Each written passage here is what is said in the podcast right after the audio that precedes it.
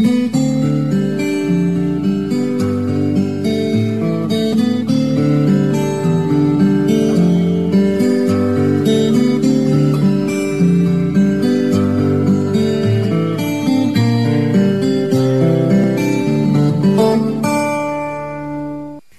bạn đang đến với chương trình đọc truyện được phát sóng trên kênh VOV Giao thông FM 91MHz của Đài Tiếng Nói Việt Nam. Thưa quý vị và các bạn, trong chương trình đọc truyện đêm qua, chúng ta đã theo dõi phần 36 bộ truyện Tiếu Ngạo Giang Hồ của nhà văn Kim Dung. Để tiện cho quý vị và các bạn đón theo dõi phần tiếp theo, thì chúng tôi xin được tóm tắt nội dung phần 36 như sau. Hoàng Bá Lưu là ban chủ Thiên Hà Bang, vì hiếu kỳ và muốn tỏ lòng ân cần với Lệnh Hồ Xung nên mời rất đông quần hào đến núi Ngũ Bá Cương để phô trương. Đâu ngờ việc này làm phật lòng một người, cho nên cuộc vui đang diễn ra bỗng có mấy nhân vật đến chào chàng vội vã rồi rút lui gấp. Chưa được nửa khắc, trên sân chỉ còn hiu hắt ánh trăng. Lệnh Hồ Xung nhìn xung quanh không một bóng người, cả những người thân thiết cũng đã bỏ đi. Lòng chàng chua xót thê lương, các luồng chân khí dâng lên nổi loạn, toàn thân vô lực ngã ra bất tỉnh. Không biết bao lâu sau, khúc nhạc thanh tâm phổ thiện chú từ trong lều u nhã nỉ non vọng ra, khiến tâm tình Lệnh Hồ Xung lập tức bình phục. Lúc ấy, ba người Đàm Dịch Nhân phái Côn Luân, Tân Quốc Lương và sư đệ Dịch Quốc Tử phái Thiêu Lâm đến để gây khó dễ bà trong lều tranh. Lệnh Hồ Xung quyết xả thân bảo vệ. Dù lực tàn do nội thương, nhưng với kiếm pháp độc cô tinh diệu tuyệt luân đã khiến hai lão Tân Dịch bị thương bỏ chạy, còn họ Đàm chết tại chỗ. Lệnh Hồ Xung thân mang trọng bệnh, không biết về đâu. Bà và chàng quyết định cùng phiêu bạt tìm nơi phong cảnh hữu tình, Đăng Lâm Sơn Thủy, để nghỉ ngơi cho khuây khỏa. Nhưng chàng ta phải đi phía trước, không được nhìn lại phía sau, cấm nhìn mặt của bà. Lúc qua một con suối, mười mấy người kia lỡ thấy bà. Ba người trong số họ đã tự đâm cho mù mắt. Số còn lại nhờ Lệnh Hồ Xung năn nỉ, bà ra lệnh họ đi đến sống ở quan đảo Bàng Long ngoài Đông Hải suốt đời, không được quay về. Đến một sườn núi, hai người bỗng nghe tiếng Tân Quốc Lương gọi sư thúc của y đến gần. Danh tánh, lai lịch kẻ này ra sao? Quý vị và các bạn theo dõi phần đọc sau đây sẽ rõ nhé.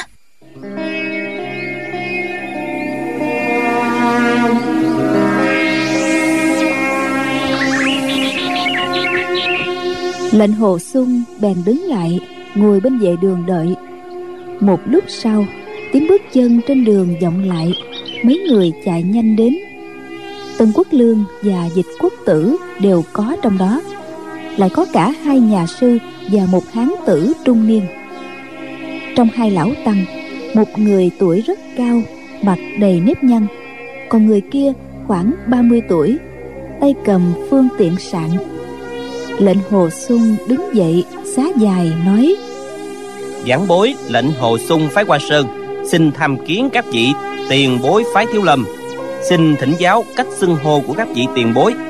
Dịch Quốc Tử quát lên: "Tiểu tử!" Vị lão tăng nói: "Lão nạp pháp danh là Phương Sinh." Lão tăng đó vừa nói thì Dịch Quốc Tử liền im miệng, nhưng sự tức giận hằn rõ trên mặt của lão. Rõ ràng là vừa rồi lão đã phẫn uất vô cùng. Lệnh Hồ Xung cúi người nói: "Xin tham kiến đại sư." Phương Sinh gật đầu, vẻ mặt hiền hòa ôn tồn nói: "Tiêu hiệp không cần đa lễ, tôn sư Nhạc tiên sinh mạnh khỏe chứ?" Lúc đầu Lệnh Hồ Xung nghe bọn họ hùng hổ đuổi tới, lòng rất hoang mang. Giờ thấy hòa thượng Phương Sinh nói năng hòa nhã, thật là một cao tăng đắc đạo. Hắn biết vị cao tăng này thuộc hàng chữ Phương, là nhân vật thuộc đời thứ nhất trong chùa Thiếu Lâm đương thời, sư huynh đệ với phương trượng Phương Chứng đại sư. Hắn đoán rằng lão sẽ không đến nỗi không biết phải trái như Dịch Quốc Tử, cho nên cảm thấy yên tâm, cung kính nói: "Đa tạ đại sư đã quan tâm, tề nghiệp sư vẫn khỏe?" Phương Sinh nói: "Bốn người này đều là sư điệt của lão nạp. Vị sư tăng này pháp danh là Giác Nguyệt, còn đây là Hoàng Quốc Bách sư điệt, Tân Quốc Lương sư điệt và Dịch Quốc Tử sư điệt. Hai người họ Dịch, Tân, người đã gặp qua rồi. Lệnh Hồ Xung đáp: Dạ đúng, Lệnh Hồ Xung xin tham kiến hai vị tiền bối. Giảng bối thân bị trọng thương, cử động bất tiện, lễ số không chu tất, xin các vị tiền bối miễn thứ. Dịch Quốc Tử hừ một tiếng nói: Người bị trọng thương à? Phương Sinh nói: Người đang bị thương thật ư? Quốc Tử, người đã thương hắn có phải không? Lệnh Hồ Xung nói: Vì nhất thời hiểu lầm, chẳng đáng gì cả. Dịch tiền bối đã phất tay áo đánh ngã vãn bối, lại đánh cho vãn bối một chưởng nữa. May mà vãn bối nhất thời chưa chết, xin đại sư đừng trách Dịch tiền bối nữa. Lệnh Hồ Xung nói mình bị trọng thương, rồi đem toàn bộ trách nhiệm đổ lên đầu Dịch Quốc Tử. Chàng nghĩ rằng Phương Sinh là vị tiền bối cao tăng, chắc không thể để bốn tên sư điệt làm khó dễ mình. Bèn nói: Sự việc trầm trọng như vậy, Tân tiền bối trên Ngũ Bá Cương đã tận mắt nhìn thấy. May được đại sư Phật giá Thần Lâm, vãn bối đã thỏa lòng, quyết không đề cập chuyện này trước mặt tệ nghiệp sư. Đại sư an tâm, tuy vãn bối bị trọng thương khó trị, nhưng không vì thế mà dẫn đến bất hòa giữa Ngũ Nhạc Kiếm phái và phái Thiếu Lâm. Lệnh Hồ Xung nói như vậy, cốt đổ lỗi mình bị trọng thương khó trị hoàn toàn là do Dịch Quốc Tử. Dịch Quốc Tử tức giận nói: Người nói bậy, người đã bị trọng thương trước rồi, sao lại đổ thừa lại ta? Lệnh Hồ Xung thở dài lạnh lùng nói: Chuyện này xin Dịch tiền bối đừng nói nữa, nếu truyền ra ngoài không làm tổn thương thanh danh phái Thiếu Lâm hay sao? Tân Quốc Lương, Hoàng Quốc Bách và Giác Nguyệt đều khẽ gật đầu. Mỗi người đều hiểu rõ những tăng nhân thuộc hàng chữ Phương phái Thiếu Lâm đều là bậc chí tôn. Tuy phái Thiếu Lâm khác biệt với các môn phái trong Ngũ Nhạc Kiếm phái, nhưng giai dế so với trưởng môn nhân của Ngũ Nhạc Kiếm phái thì còn cao hơn một bậc. Cho nên bọn Tân Quốc Lương, Dịch Quốc Tử thân phận đều cao hơn Lệnh Hồ Xung. Dịch Quốc Tử và Lệnh Hồ Xung động thủ vốn đã là ỷ lớn hiếp nhỏ rồi, huống chi cả hai sư huynh sư đệ phái Thiếu Lâm ở hiện trường, mà Lệnh Hồ Xung trước khi động thủ đã bị thương nữa. Môn quy phái Thiếu Lâm rất nghiêm, nếu Dịch Quốc Tử đánh chết một hậu bối của phái Hoa Sơn thật, không bị xử tử thường mạng thì cũng bị phế truất võ công hay trục xuất khỏi môn tường. Dịch Quốc Tử nghĩ đến điều này, bất giác mặt lão trắng bệch ra. Phương Sinh nói: Thiêu hiệp, người qua đây để lão nạp xem thương thế của người. Lệnh Hồ Xung đi đến gần. Phương Sinh đưa tay phải bắt mạch cổ tay. Lão đặt ngón tay lên hai huyệt đại uyên và kinh cử, liền cảm thấy nội thể chàng phát ra một luồng nội lực cổ quái kỳ lạ, hất văng ngón tay của lão ra. Phương Sinh giật mình. Lão là một trong những cao thủ trong số cao tăng đời thứ nhất của chùa Thiếu Lâm, lại bị nội lực của thiếu niên này hất văng ngón tay ra, thật là ngoài sức tưởng tượng. Lão đâu biết trong cơ thể của Lệnh Hồ Xung đã có chân khí của Đào Cốc Lục Tiên và Bất Giới Hòa Thượng. Võ công của lão tuy cao, nhưng vì không đề phòng, giá lại lão cũng không thể chống nổi hợp lực của bảy cao thủ này. Lão ồ lên một tiếng, hai mắt trợn lên nhìn Lệnh Hồ Xung, rồi từ từ nói: Thiêu hiệp không phải là người phái Hoa Sơn. Lệnh Hồ Xung đáp: Giảng bối xác thực là đệ tử phái Hoa Sơn, môn đồ thứ nhất được tệ nghiệp sư Nhạc Tiên Sinh thu nạp. Phương Sinh hỏi: Vậy thì tại sao Thiêu hiệp lại theo bọn bàn môn tà đạo để luyện võ công tà phái? Dịch Quốc Tử nói xen vào: Sư thúc, tiểu tử này quá thật đã sử dụng võ công tà phái không sai chút nào, hắn không thể chối cãi được. Vừa rồi chúng ta còn thấy một phụ nữ đi theo sau hắn, sao lại trốn đi đâu rồi? Lén lút như vậy chắc không phải là thứ đàng hoàng. Lệnh Hồ Xung nghe lão nhục mạ bà liền tức giận nói: Lão là đệ tử danh môn, sao lại ăn nói vô lễ như vậy? Bà lão nhân gia không muốn gặp lão để khỏi phải nổi giận mà thôi. Dịch Quốc Tử nói: Người nói Mụ ra đi. Mụ chính hay ta? Pháp nhãn của sư thúc ta chỉ nhìn qua là biết ngay, không nhầm lẫn được. Lệnh Hồ Xung nói, sở dĩ lão và tại hạ tranh cãi với nhau là vì lão vô lễ với bà của tại hạ mà ra. Bây giờ còn nói quấy nữa. Giác Nguyệt nói tiếp, Lệnh Hồ thiếu hiệp, vừa rồi bần tăng đứng trên núi cũng nhìn thấy người phụ nữ đi sau thiếu hiệp, chân bước rất nhẹ nhàng, dường như không phải là một bà già. Lệnh Hồ Xung nói, bà của tài hạ là người trong võ lâm, dĩ nhiên chân đi nhẹ nhàng rồi, có gì là lạ đâu.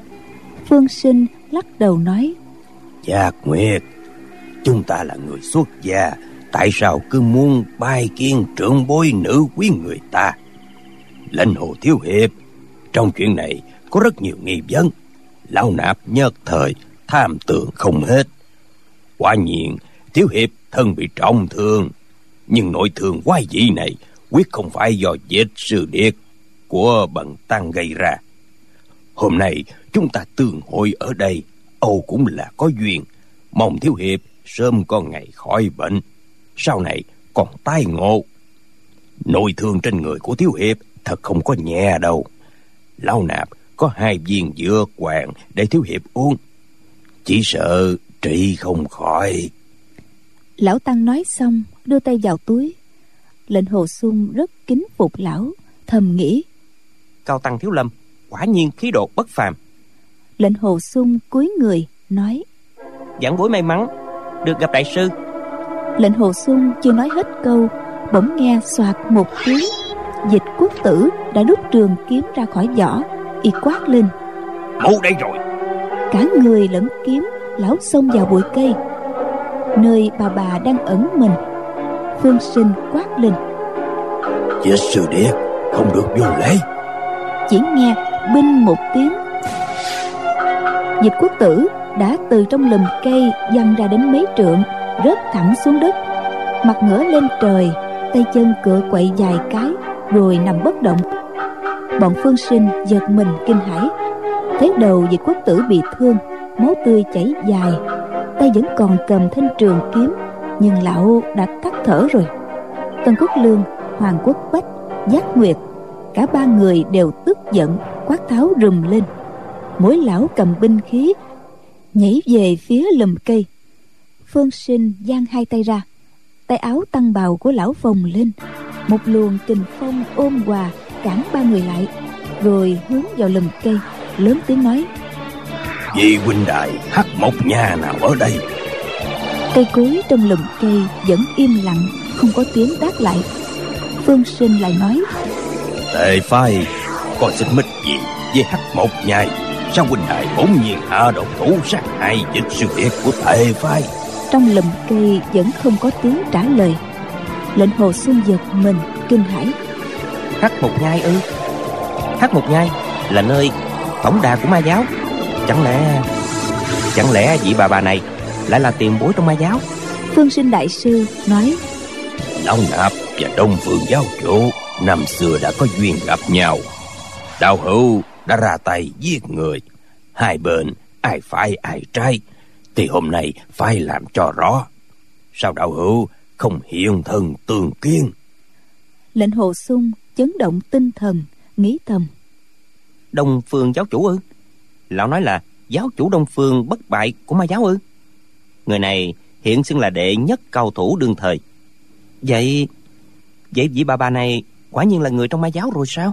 Bà ẩn trong lùm cây vẫn không lên tiếng. Phương Sinh nói, đạo hữu nhất định không chịu lộ diện thì đừng trách lão nạp vô lễ. Lão nói rồi đưa hai tay về sau, hai tay áo liền nổi lên một luồng kình khí, đẩy thẳng về phía lùm cây. Chỉ nghe những tiếng răng rắc, mấy chục cây trong lùm đều bị gãy, cành lá bay tán loạn. Ngay lúc này, dù một tiếng, một bóng người từ trong lùm cây giọt ra. Tuy Lệnh Hồ Xung muốn nhìn xem tướng mạo của bà, nhưng nhớ đến lời hứa nên vội quay người đi. Tân Quốc Lương và Giác Nguyệt cùng la hét om sòm, tiếng binh khí giao nhau như bắt răng, đã nhanh còn mạnh. Bà cùng với bọn Phương Sinh đã đấu với nhau rồi. Lúc này vào khoảng giờ tỵ, ánh mặt trời rọi xiên xuống. Lệnh Hồ Xung đã có lời tính ước, tuy lòng vừa hồi hộp vừa hiếu kỳ, nhưng không dám quay đầu lại nhìn cảnh năm người tương đối. Chỉ thấy bóng đen thấp thoáng ở dưới đất, bọn Phương Sinh bốn người dây bà vào giữa. Trong tay Phương Sinh không có binh khí, còn Giác Nguyệt sử thành phương tiện sạn, Hoàng Quốc Bách sử đao, Tân Quốc Lương sử kiếm. Bà sử một đôi binh khí rất ngắn, hình như là trủy thủ, lại giống như Nga Mi thích. Thứ khí giới này vừa ngắn lại vừa mỏng, tưởng chừng như nó trong suốt. Nhìn hình bóng in dưới đất thì không nhận ra là loại binh khí gì. Bà và Phương Sinh đều không lên tiếng, còn bọn Tân Quốc Lương ba người cứ là hét om sòm. Tiếng la hét rất uy mãnh. Lệnh Hồ Xung la lên: "Có gì thì nói, bốn người các vị là đại nam tử mà vây đánh một bà già lão niên thì còn ra thể thống gì?" Hoàng Quốc Bách cười nhạt, y nói: "Lão niên bà tiểu tử này mắt mở trừng trừng mà nói như nằm mơ. Cô..." Lão chưa nói hết câu thì nghe Phương Sinh quát lên: "Hoàng, cẩn thận!" Hoàng Quốc Bách rú lên một tiếng thất thanh. Dường như lão bị thương không nhẹ. Lệnh Hồ Xung sửng sốt: "Gió công của bà lợi hại thật. Vừa rồi Phương Sinh đại sư dùng tụ phong đánh gãy cây cối, nội lực rất mạnh, nhưng bà lấy 1 địch 4, lại còn chiếm được thượng phong." Tiếp theo Giác Nguyệt cũng là thất thanh. Phương tiện sạn vụt khỏi tay, bay qua đầu Lệnh Hồ Xung, văng ra xa mấy trượng. Bóng đen chuyển động dưới đất giờ đã bớt đi 2 người. Hoàng Quốc Bách và Giác Nguyệt đều đã bị loại rồi, chỉ còn Phương Sinh và Tân Quốc Lương tương đấu với bà. Phương Sinh nói: Thiên tài, người hạ thủ tàn độc, liên tiếp giết 3 sư đệ của lão nạp không thể ra tay nương tình được nữa, đành phải toàn lực đấu với người một phen. Bớp mấy tiếng liên tục. Hiển nhiên là Phương Sinh đại sư đã sử khí giới, nhưng khí giới của lão dường như là loại côn gỗ. Lệnh Hồ Xung cảm thấy kình phong ở sau lưng mình càng lúc càng mãnh liệt, bức bách chàng phải đi về phía trước mấy bước. Phương Sinh đại sư vừa dùng binh khí, quả nhiên cao tầng Thiếu Lâm chẳng phải tầm thường, cục diện liền thay đổi. Lệnh Hồ Xung nghe thấy tiếng thở hổn hển của bà, dường như nội lực đã bị hao tổn. Phương Sinh đại sư lại nói: "Quang bình kỳ xuống, lão nạp không làm khó người đâu. Người hãy theo lão nạp về Thiếu Lâm tự, bẩm rõ với phương trưởng sư huynh, xin phương trưởng phát lạc là xong." Bà không trả lời, liên tục hướng về Tân Quốc Lương tấn công dội mấy chiêu. Tân Quốc Lương chống đỡ không nổi, nhảy ra vòng ngoài chờ Phương Sinh đại sư tiếp đấu. Tân Quốc Lương định thần lại, múa tiếp thanh trường kiếm tấn công tới. Lại đấu thêm một lúc nữa, tiếng binh khí chạm nhau thưa dần, nhưng kình phong càng lúc càng mạnh. Phương Sinh đại sư nói: "Nội lực của người không địch lại lão nạp khuyên người mau quẳng bình khí xuống, theo lão nạp về Thiếu Lâm tự. Nếu không ráng chống chọi một lúc nữa, người sẽ bị nội thương trầm trọng mà thôi." Bà hừ một tiếng. Bỗng nhiên một tiếng rú vang lên. Lệnh Hồ Xung cảm thấy sau cổ có mấy giọt nước văng vào. Chàng đưa tay sờ, thấy lòng bàn tay màu đỏ tươi, thì ra là máu. Phương Sinh đại sư nói: Thiên tài, người đã bị thương rồi, không chống chọi được nữa đâu. Lão nạp vẫn ra tay nương tình, người nên biết như vậy." Tân Quốc Lương tức giận nói: "Mũ này là tà ma yêu nữ, sư thúc mau ra tay chém yêu tà để báo thù cho 3 vị sư đệ. Đối phó với yêu tà sao có thể từ bi được chứ?" Tai Lệnh Hồ Xung nghe hơi thở của bà rất gấp, chân bước loạn choạng, có thể té bất cứ lúc nào. Chàng thầm nghĩ: Bà bảo ta đi theo để làm bạn, thì ra là muốn ta bảo hộ cho bà. Bây giờ bà đang gặp đại nạn, làm sao ta có thể làm ngơ? Tuy Phương Sinh đại sư là vị cao tăng đắc đạo, lão họ Tân là hán tử ngay thẳng, nhưng ta cũng không nỡ để bà bị thương dưới tay bọn họ. Soạt một tiếng, Lệnh Hồ Xung rút trường kiếm ra, lớn tiếng nói: Phương đại sư, Tân tiền bối, xin hai vị dừng tay, nếu không giảng bối phải đắc tội. Tân Quốc Lương quát lên: Hắn cũng là hạng yêu ta, giết luôn cả hai. Giáo một tiếng, lão đâm một kiếm về hướng Lệnh Hồ Xung. Lệnh Hồ Xung sợ nhìn thấy bà, không dám xoay người lại, chỉ né người tránh qua một bên. Bà la lên: Cẩn thận! Lệnh Hồ Xung nghiêng người, trường kiếm của Tân Quốc Lương đâm xéo lên. Bỗng nghe Tân Quốc Lương la lên một tiếng thất thanh, thân người từ bên trái của Lệnh Hồ Xung bay đi rồi rớt xuống đất. Lão cũng co giật một lúc thì sùi đơ, không biết sao lão lại bị bà hạ độc thủ. Ngay lúc đó, binh một tiếng, bà bị trúng một chưởng của Phương Sinh đại sư, bay ngửa về phía sau lùm cây. Lệnh Hồ Xung kinh hãi gọi: Bà có sao không? Bà ở trong lùm cây rên khẽ. Lệnh Hồ Xung biết bà vẫn còn sống nên cảm thấy hơi yên tâm. Chàng nghiêng người phóng kiếm về hướng Phương Sinh. Chiêu kiếm phương dị xảo diệu vô cùng, bức bách Phương Sinh phải nhảy lùi về phía sau để tránh. Lệnh Hồ Xung phóng thêm một chiêu kiếm nữa. Phương Sinh giơ binh khí lên đỡ. Lệnh Hồ Xung rút trường kiếm về, đã đứng đối diện với Phương Sinh đại sư. Chàng thấy lão tăng dùng một cây bổng cũ dài 3 thước làm binh khí. Lệnh Hồ Xung sửng sốt nghĩ thầm: Không ngờ binh khí của đại sư chỉ là một cây đoạn bổng. Vì cao tăng Thiếu Lâm này nội lực quá cao cường, nếu ta không dùng kiếm thuật để chế ngự thì bà không cách nào sống được. Lệnh Hồ Xung liền phóng ra một kiếm trên rồi lại một kiếm dưới, tiếp theo lại phóng thêm 2 kiếm. Tất cả đều là những chiêu kiếm mà Phong Thanh Dương đã truyền thụ cho. Vẻ mặt của Phương Sinh đại sư liền đổi sắc, nói: Thiếu hiệp. Lệnh Hồ Xung không dám ngừng lại, tự biết mình không có chút nội lực, chỉ cần do dự một chút sẽ bị nội lực của lão đánh đến, chắc hắn sẽ toi mạng. Bà cũng sẽ bị lão bắt đưa về Thiếu Lâm tự xử tử. Lòng chàng không còn đắn đo gì nữa, liền đem các chiêu thức biến hóa ảo diệu trong Độc Cô Cửu Kiếm tùy ý sử ra. Kiếm pháp Độc Cô Cửu Kiếm tinh diệu khôn lường. Tuy nội lực của Lệnh Hồ Xung đã mất hết, những chỗ tinh vi ảo diệu nhất trong kiếm pháp chàng cũng chưa lãnh ngộ hết, nhưng cũng đủ để bức bách Phương Sinh đại sư phải thối lui ra sau. Lệnh Hồ Xung cảm thấy máu nóng trong ngực sôi lên, cánh tay mềm nhũn khó đưa lên nổi. Chiêu kiếm sử ra càng lúc càng yếu. Phương Sinh bỗng quát: Buông kiếm xuống. Tay trái của đại sư chụp vào ngực của Lệnh Hồ Xung. Lệnh Hồ Xung đã kiệt sức, chiêu kiếm phóng ra đến nửa chừng thì cánh tay trầm xuống, trường kiếm cũng trầm xuống nhưng vẫn phóng ra, thế kiếm đi chậm lại. Tay trái của Phương Sinh đại sư đã nắm được ngực của Lệnh Hồ Xung nhưng không nhả kình lực. Lão hỏi: Độc Cô Cửu Kiếm này của Thiếu hiệp?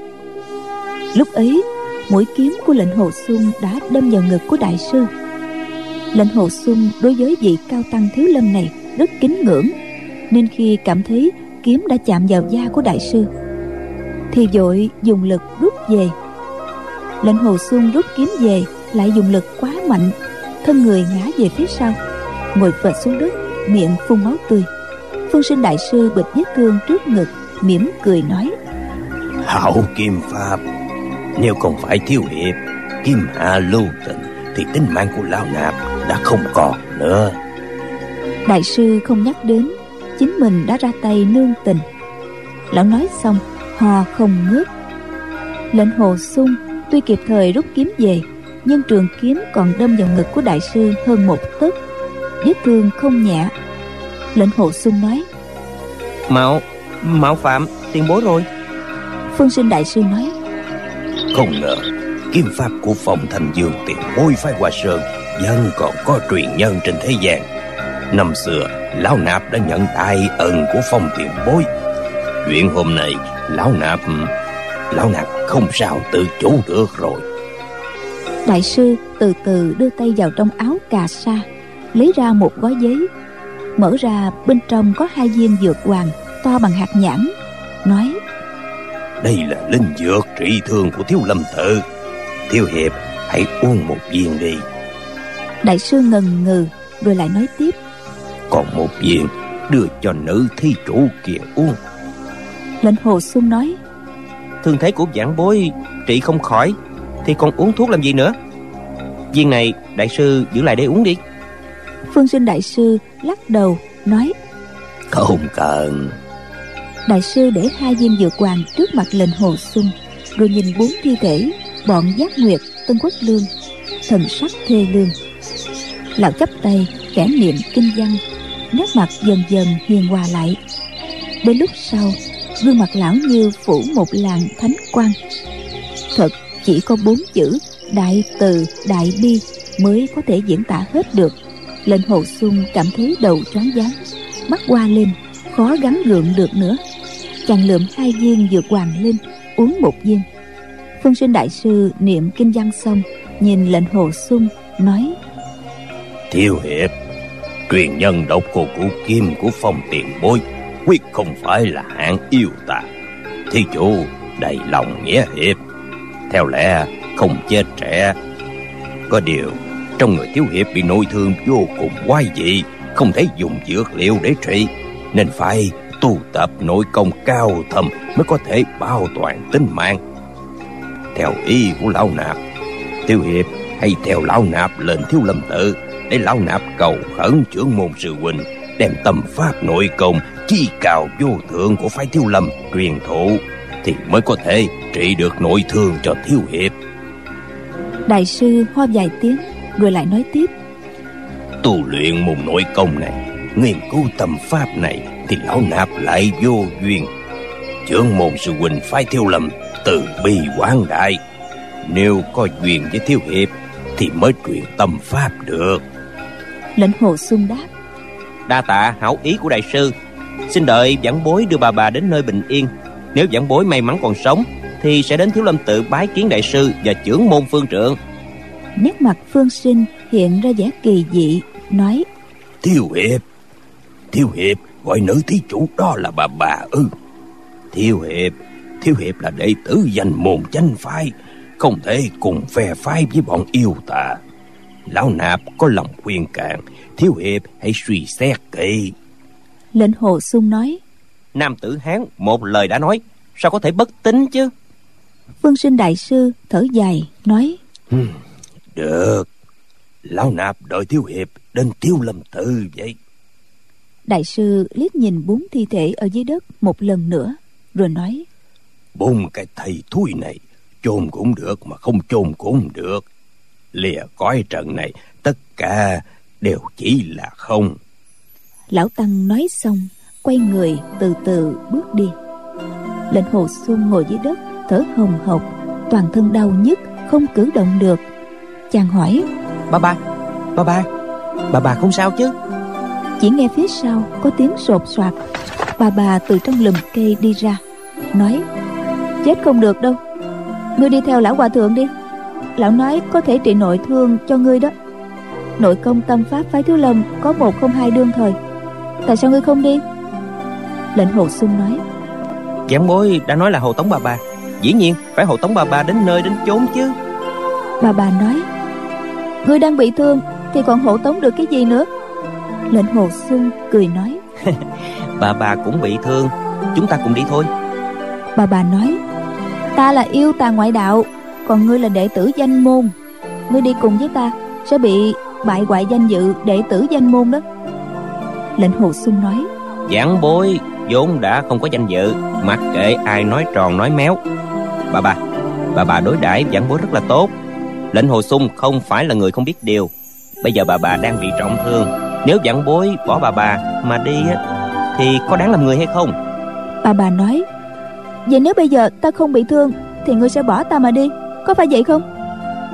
Lệnh Hồ Xung sửng sốt rồi cười nói, nếu bà không chê vãn bối là kẻ hậu sinh vô tri, muốn bầu bạn với vãn bối, thì Lệnh Hồ Xung này sẽ ở bên bà để trò chuyện cho khuây khỏa. Chỉ e vãn bối tính tình thô lỗ, tự ý làm càng, không được mấy ngày thì bà không thèm nói chuyện với vãn bối nữa. Bà hứ một tiếng.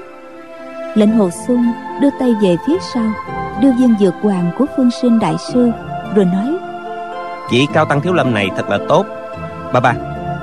Bà giết 4 đệ tử môn hạ của lão, nhưng lão vẫn tặng cho linh dược để bà trị thương.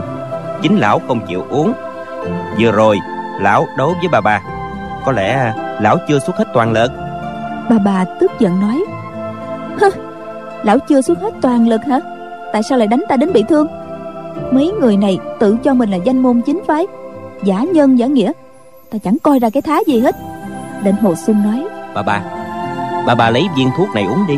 Sau khi vãn bối uống vào, quả thật thấy trong người dễ chịu một chút. Bà ậm ừ nhưng không nhận lấy. Lệnh Hồ Xung nói: Bà nói: Trời ơi, bây giờ chỉ có ngươi với ta thôi, tại sao cứ kêu bà qua vậy? Kêu bớt đi mấy tiếng không được hả? Lệnh Hồ Xung cười nói: Dạ, kêu bớt vài tiếng có gì đâu không được. Sao bà không lấy viên dược hoàng này uống đi? Bà nói: Ngươi nói linh đan của phái Thiếu Lâm trị thương rất công hiệu, tức là nói thuốc trị thương mà ta cho ngươi không công hiệu rồi. Vậy tại sao ngươi không lấy luôn viên còn lại của lão hòa thượng mà uống đi? Lệnh Hồ Xung nói: Trời ơi, vãn bối nói thuốc trị thương của bà không công hiệu hồi nào. Thật là oan ức cho người ta.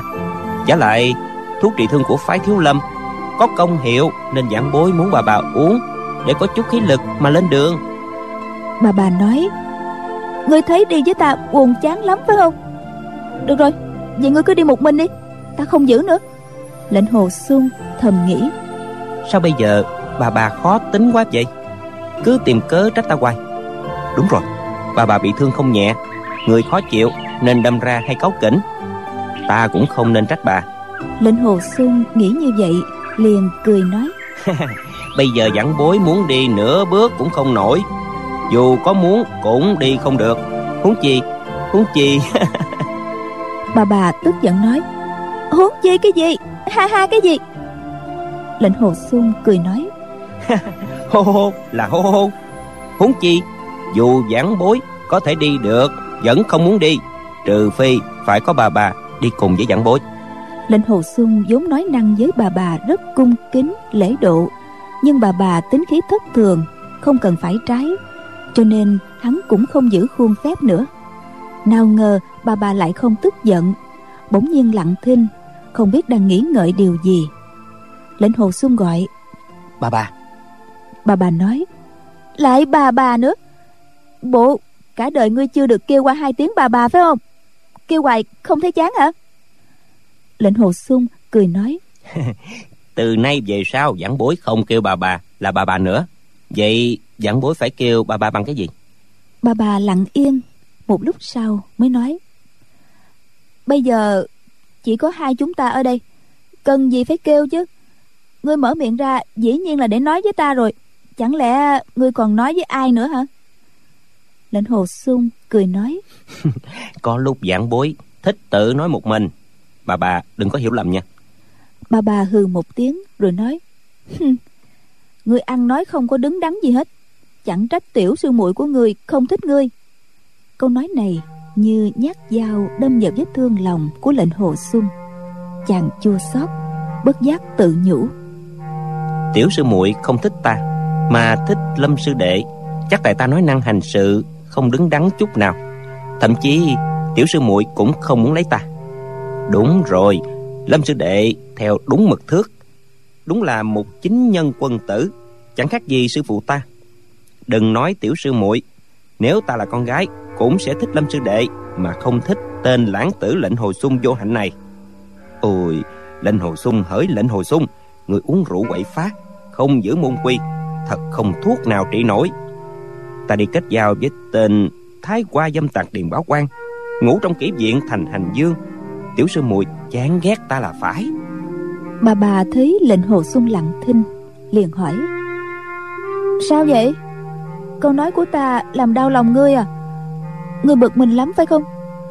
Lệnh Hồ Xung đáp: Đâu có bực mình, bà nói đúng lắm. Vãn bối ăn nói không đứng đắn, hành xử cũng không có đàng hoàng, chẳng trách tiểu sư muội không thích, sư phụ sư nương cũng không ưa vãn bối.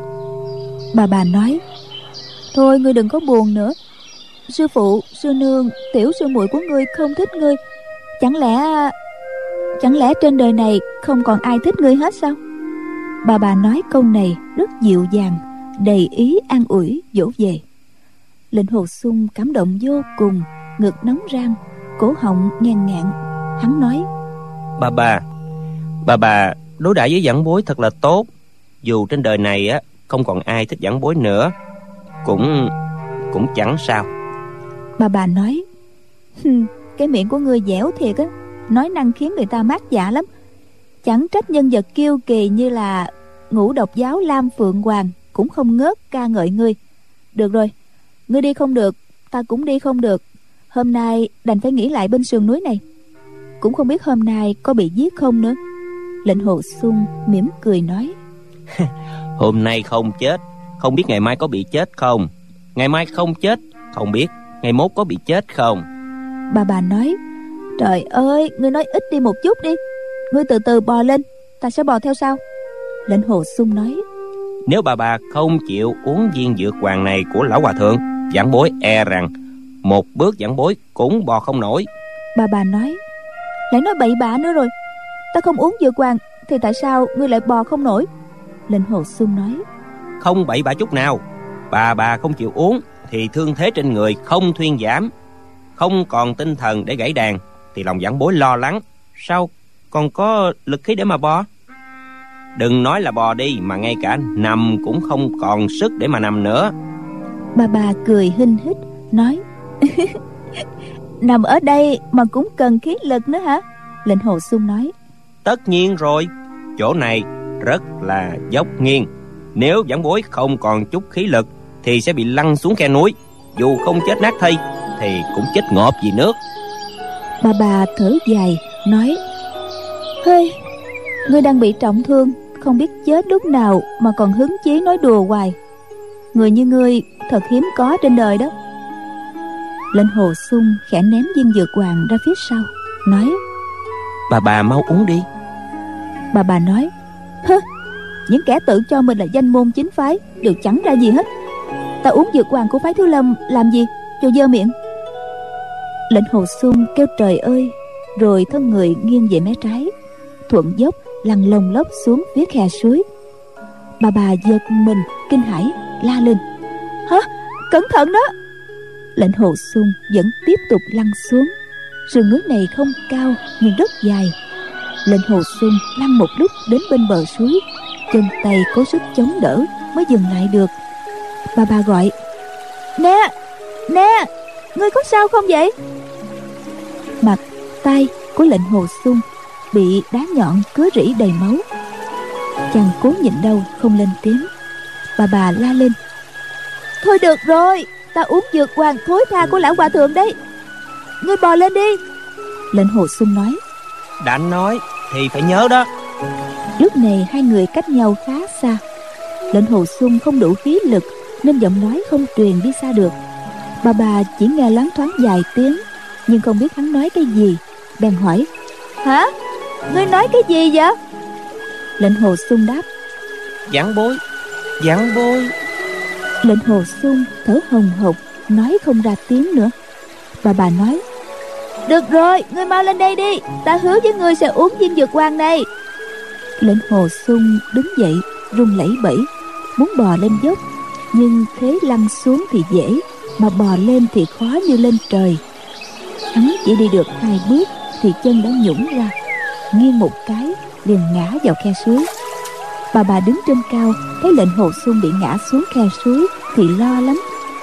Bà liền thuận đà lăn xuống sườn dốc, lăn đến bên người Lệnh Hồ Xung, giơ tay trái nắm chặt gót chân trái của chàng, thở hổn hển mấy cái, rồi đưa tay phải nắm lưng Lệnh Hồ Xung kéo lên. Người chàng ướt sũng. Lệnh Hồ Xung đã uống mấy ngụm nước suối, mặt mũi hoa cả lên. Chàng định thần lại, nhìn vào mặt nước trong suốt, thấy 2 bóng người. Một cô nương nhỏ tuổi đang nằm sau lưng mình. Lệnh Hồ Xung ngẩn người, bỗng nghe cô nương ở phía sau ẹ một tiếng, thổ ra một ngụm máu tươi nóng hổi đầy cổ chàng. Sau đó cô ta nằm phục lên lưng chàng, giống như người bị tê liệt. Lệnh Hồ Xung cảm thấy da thịt mềm mại của cô gái áp vào người mình. lại cảm thấy trên mặt phất phơ mái tóc dài của cô ta, bất giác lòng cũng cảm thấy bâng khuâng. Lệnh Hồ Xung nhìn lại hình ảnh ở dưới nước, thấy một nửa gương mặt trái xoan của cô gái, đôi mắt nhắm nghiền, hàng lông mi rất dài. Tuy hình ảnh không rõ, nhưng hiển nhiên dung mạo của cô nương thật xinh đẹp, không quá 17-18 tuổi. Lệnh Hồ Xung rất ngạc nhiên. Cô nương này là ai? Sao đột nhiên lại có vị cô nương này đến cứu ta? Nhìn bóng ở dưới nước, Lệnh Hồ Xung cảm giác cô nương ở trên lưng mình đã ngất đi. Chàng muốn quay người lại dìu cô ta dậy, nhưng toàn thân lại mềm nhũn, ngay cả muốn nhấc một ngón tay cũng không được. Chàng tưởng mình đang trong mơ, thấy được một dung nhan diễm lệ ở khe suối trong xanh, giống như đang ở tiên cảnh. Lòng chỉ nghĩ, ta đã chết rồi sao? Đã lên trời rồi sao? Qua một lúc lâu sau, nghe cô nương sau lưng nấc lên một tiếng rồi hỏi: rốt cuộc là ngươi dọa ta, hay là ngươi không muốn sống nữa vậy? Lệnh Hồ Xung vừa nghe tiếng cô ta nói liền giật mình kinh hãi. Giọng nói này nghe giống y giọng nói của bà. Chàng sợ quá, thân người phát run, miệng lắp bắp: Cô... Cô nương nói: Ngươi nói cái gì? Ta cứ không uống viên thuốc thối tha của lão hòa thượng, ngươi thử tự tử cho ta xem coi. Lệnh Hồ Xung nói: Bà, thì ra bà là một tiểu cô nương xinh đẹp. Cô nương giật mình nói: Hả? Sao ngươi biết vậy? Ngươi là đồ tiểu tử không biết giữ lời, ngươi đã lén nhìn ta rồi à? Cô cúi đầu nhìn thấy bóng của mình rọi xuống rõ ràng dưới đáy nước, đang đè lên lưng Lệnh Hồ Xung. Cô mắc cỡ không dám ngẩng mặt lên, vội cựa quậy tìm cách đứng dậy thì đầu gối lại mềm nhũn ra. Cô ngã vào lòng Lệnh Hồ Xung, chống đỡ vài cái lại muốn ngất đi, cho nên đành nằm im. Lệnh Hồ Xung cảm thấy kỳ lạ vô cùng, nói: Tại sao cô nương lại giả thành một lão bà để gạt ta, dám mạo xưng là trưởng bối, hại ta phải... Cô nương nói: Hại ngươi cái gì? Mắt của Lệnh Hồ Xung cách má cô ta rất gần, thấy da của cô ta trắng như tuyết, ẩn hiện sắc hồng, liền nói: Hại ta dọc đường cứ phải gọi cô nương một tiếng bà, hai tiếng bà. Thật là xấu hổ. Cô nương còn thiếu tuổi để làm muội của ta, mà cứ muốn đòi làm bà người ta. Muốn làm bà thì đợi đến khoảng 80 tuổi hãy làm. Cô nương cười khanh khách nói: Ta có nói ta là bà hồi nào đâu, tại ngươi tự gọi mà. Ngươi cứ luôn miệng gọi là bà. Vừa rồi ta còn bực mình ngươi nữa đó, bảo ngươi đừng có gọi, mà ngươi cứ gọi, đúng không? Lệnh Hồ Xung nghĩ câu nói này quá đúng, nhưng bị cô ta gạt lâu rồi nên chàng đã thành một tên đại ngu ngốc. Chàng ấm ức nói: Cô nương không cho ta nhìn mặt cô nương là đã có ý gạt ta. Nếu ta và cô nương đối mặt nhau, chẳng lẽ ta còn gọi cô nương là bà hay sao? Ở thành Lạc Dương, cô nương đã gạt ta rồi, thông đồng với lão Lục Trúc Ông, bắt lão kêu cô nương là cô của lão. Lão đã già như vậy mà cô nương là cô của lão, vậy thì ta không gọi cô nương là bà sao được? Cô gái cười nói: Sư phụ của Lục Trúc Ông gọi gia của ta là sư thúc, vậy thì Lục Trúc Ông gọi ta là gì mới phải đây? Lệnh Hồ Xung ngẩng người ra hỏi: Cô nương đúng là cô của Lục Trúc Ông ư? Cô gái nói: Tiểu tử Lục Trúc Ông này á, là cái thá gì mà ta phải mạo xưng là cô của hắn chứ? Làm cô có hay ho gì đâu. Lệnh Hồ Xung thở dài nói: Ôi trời, ta thật là ngu, lẽ ra nên sớm biết như vậy. Cô gái cười hỏi: Nên sớm biết cái gì? Lệnh Hồ Xung đáp: Giọng nói của cô nương rất dễ nghe. Trên đời này làm gì có bà 80 tuổi mà giọng nói lại trong trẻo êm tai như vậy. Cô gái cười nói: Giọng nói của ta vừa gắt gỏng vừa ôm, như là tiếng của quạ kêu, chẳng trách người ta coi là một lão bà.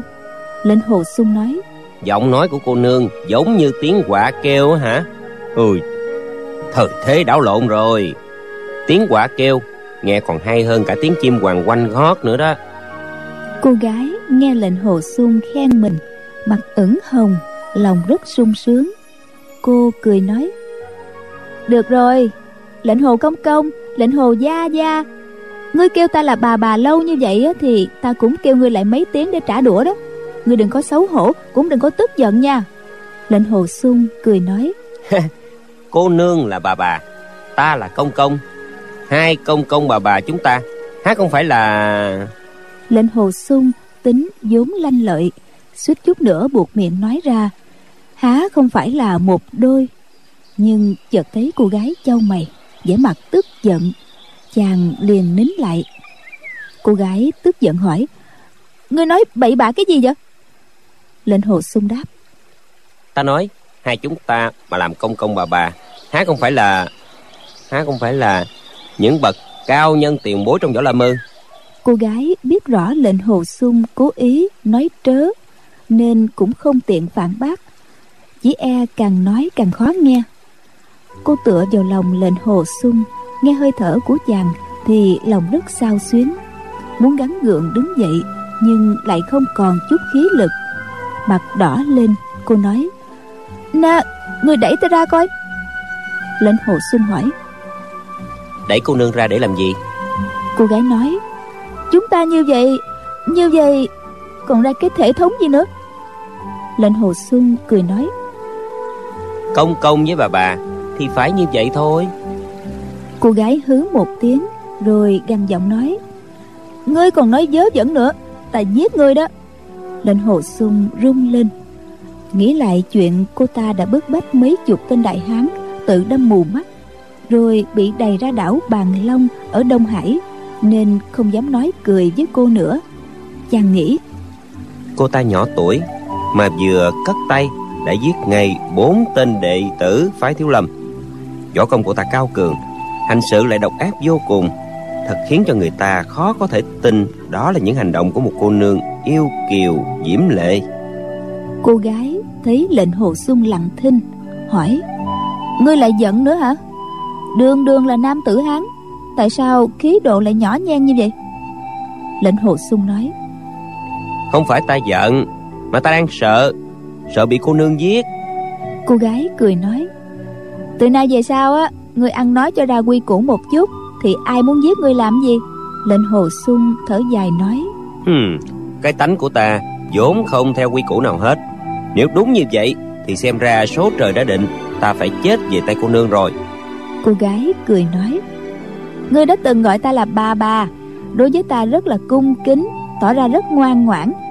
Vậy thì từ nay về sau cứ như vậy mà làm đi.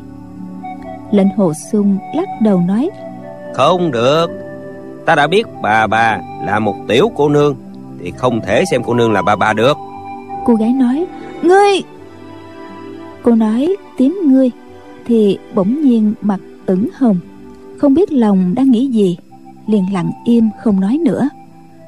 Lệnh Hồ Xung cúi đầu xuống, thấy cô ta càng thẹn thùng lại càng xinh đẹp, không cầm lòng được nữa, liền hôn lên má cô một cái. Cô gái giật mình, bỗng phát sinh một luồng lực khí. Cô ta xoay lại, bóp một tiếng, tát một cái mạnh vào má Lệnh Hồ Xung. Tiếp theo cô nhảy giọt lên, nhưng lực nhảy của cô rất yếu, thân đang ở khoảng không thì lực đạo đã kiệt, liền rớt xuống, lại rơi vào lòng Lệnh Hồ Xung. Toàn thân mềm nhũn ra, không nhúc nhích được nữa. Cô sợ Lệnh Hồ Xung nổi cơn phóng đãng lả lơi, nên cô rất nóng lòng, bèn nói: Nếu mà ngươi còn vô lễ, ta giết ngươi ngay lập tức đó. Lệnh Hồ Xung cười nói: Cô nương giết ta cũng vậy, mà không giết ta cũng vậy, dù sao thì mạng sống của ta không còn bao lâu nữa, ta cứ muốn vô lễ với cô nương nữa thì sao? Cô gái vô cùng sốt ruột, nói: Ta... Nhưng cô lại không sao nói được. Lệnh Hồ Xung dùng hết sức, nhẹ nhẹ đỡ vai cô lên, rồi tự nghiêng người lăn qua một bên, cười nói: Cô nương làm sao? Lệnh Hồ Xung nói xong liền ho lên sù sụ, vừa ho vừa thổ ra mấy ngụm máu. Nhất thời chàng nổi cơn tình ái, lỡ hôn cô gái, liền hối hận vô cùng. Sau khi bị cô đánh cho một chưởng, chàng càng biết mình không phải. Tuy miệng lưỡi cứng rắn, nhưng không dám cùng với cô ta gối tựa vai kề nữa. Cô gái thấy Lệnh Hồ Xung tự lăn ra xa, không như sự suy đoán của cô, lại thấy chàng bị thổ huyết thì lòng ngấm ngầm hối hận, nhưng ngoài mặt e thẹn, khó mở miệng nói câu xin lỗi. Cô chỉ dịu dàng hỏi: "Ngươi, ngực của ngươi đau lắm hả?" Lệnh Hồ Xung đáp: "Ngực không có đau, nhưng chỗ khác đau dữ dội hơn." Cô gái nói: "Ngươi đau ở đâu?" Giọng nói của cô rất đổi quan hoài. Lệnh Hồ Xung xoa vào má vừa bị cô tát, nói: "Đau ở đây nè." Cô gái mỉm cười nói: "Ngươi muốn ta xin lỗi chứ gì? Thì ta xin lỗi ngươi vậy." Lệnh Hồ Xung nói: "Ta không có tốt, bà xin bà đừng có trách." Cô gái nghe Lệnh Hồ Xung lại mở miệng gọi mình là bà, nhịn không được liền cười lên khanh khách. Lệnh Hồ Xung hỏi: "Viên dược hoàng thối tha của lão hòa thượng đâu rồi? Cô nương vẫn chưa uống có phải không?" Cô gái đáp: "Ta chưa kịp lượm lên." Cô nói rồi đưa tay chỉ lên sườn núi, nói: "Còn ở trên đó đó." Cô ngừng một lúc rồi nói: "Được rồi, ta nghe lời ngươi, chút nữa sẽ lên lấy uống, dù cho nó có thối tha hay là không." Hai người nằm trên sườn núi. Nếu là lúc bình thường thì chỉ giọt mình lên là được, nhưng bây giờ hai người kiệt sức, nên sườn núi giống như hàng ngàn ngọn núi hiểm trở cao ngất trời. Hai người ngẩng lên nhìn sườn núi, rồi cúi xuống nhìn nhau, buông tiếng thở dài. Cô nương nói: "Ta tĩnh tọa một lúc đây, ngươi không được quấy rầy ta đó."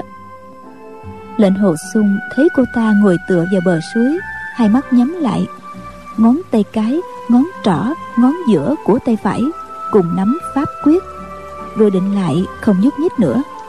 Chàng nghĩ thầm: phương pháp tĩnh tọa của cô ta cũng khác với mọi người, không ngồi xếp bằng. Lệnh Hồ Xung cũng muốn định tâm lại nghỉ ngơi một lúc, nhưng khí tức nhộn nhạo không sao yên tĩnh được. Bỗng nghe mấy tiếng ếch kêu. Một con ếch vừa to vừa mập từ dưới khe suối nhảy lên. Lệnh Hồ Xung vui mừng, lòng nghĩ mình lăn lộn cả nửa ngày, bụng đã đói lắm rồi, bây giờ thức ăn ngon đưa đến bên miệng, thật là may mắn. Chàng đưa tay chụp con ếch, nào ngờ cánh tay mềm nhũn không còn chút khí lực, chụp một cái lại hụt. Con ếch kêu lên một tiếng rồi nhảy đi, lại kêu thêm vài tiếng nữa, dường như nó vô cùng đắc ý, muốn trêu đùa Lệnh Hồ Xung vô dụng. Lệnh Hồ Xung thở dài. Khe suối rất nhiều ếch, lại có thêm hai con nhảy lên, chàng vẫn không sao bắt được. Bỗng một bàn tay xinh xắn trắng trẻo thò ra từ sau lưng chàng, nhẹ nhàng bắt được một con ếch. Cô gái tĩnh tọa một lúc thì đã có thể hành động lại được. Tuy vẫn còn mỏi mệt, nhưng bắt ếch thì thật dễ dàng. Lệnh Hồ Xung vui mừng nói: "Tuyệt quá, chúng ta có một bữa thịt ếch ăn rồi." Cô gái mỉm cười, đưa tay ra thì bắt được một con. Chỉ trong khoảnh khắc đã bắt được hơn 20 con. Lệnh Hồ Xung nói: "Đủ rồi, xin cô nương đi lượm một ít củi khô để nhóm lửa, còn ta lột da moi ruột mấy con ếch này." Cô gái nghe lời đi lượm củi khô. Lệnh Hồ Xung rút kiếm chặt đầu làm thịt ếch. Cô nương nói: "Cổ nhân có nói là giết gà mà phải dùng đến dao mổ trâu. Ngày nay Lệnh Hồ đại hiệp dùng Độc Cô Cửu Kiếm để mà giết ếch." Lệnh Hồ Xung cười ha hả nói: "Độc Cô đại hiệp ở Cửu Tuyền có linh thiêng, biết được truyền nhân của ngài hư hỏng như vậy, thật phải tức." Lệnh Hồ Xung định nói đến chữ chết thì im miệng, lòng lại nghĩ: Độc Cô cầu bại ta thấy đã lâu, làm sao có thể nói hai chữ tức chết được. Cô gái lại nói: "Lệnh Hồ đại hiệp..." Trong tay Lệnh Hồ Xung cầm con ếch đã bị chặt đầu. Chàng nói: "Hai tiếng đại hiệp vạn lần không dám nhận, trong thiên hạ làm gì có đại hiệp giết ếch chứ." Cô gái cười nói: "Thời cổ thì có anh hùng giết chó, thì ngày nay sao lại không có đại hiệp giết ếch chứ? Độc cô cửu kiếm của ngươi thần diệu phi thường lắm, ngay cả lão hòa thượng phái Tiếu Lâm cũng đấu không lại ngươi nữa. Lão nói vị tiền bối họ Phong truyền kiếm pháp này cho ngươi là ân nhân của lão. Mà chuyện ấy như thế nào vậy? Lệnh Hồ Xung đáp, chị sư trưởng truyền kiếm pháp cho ta là một bậc tiền bối phái Hoa Sơn. Cô gái hỏi, vị tiền bối này kiếm thuật thần thông, tại sao trên giang hồ không nghe tên của lão vậy? Lệnh Hồ Xung đáp, Cái đó ta đã trót hứa với lão nhân gia, quyết không tiết lộ hành tung của lão nhân gia. Cô nương nói, thật hiếm thấy quá. Dù ngươi có nói với ta, ta cũng không muốn nghe nữa kìa. Ngươi có biết ta là ai không? Lai lịch ta thế nào không? Lệnh Hồ Xung lắc đầu nói, ta không biết, ngay cả tên cô nương là gì ta cũng không biết nữa. Cô gái nói, ngươi giấu sự việc đó không nói với ta thì ta cũng không nói cho ngươi biết ta là ai đâu.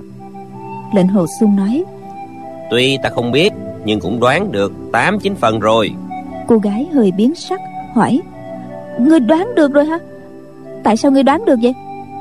Lệnh Hồ Xung nói, bây giờ còn chưa biết, đến tối thì biết rõ ràng.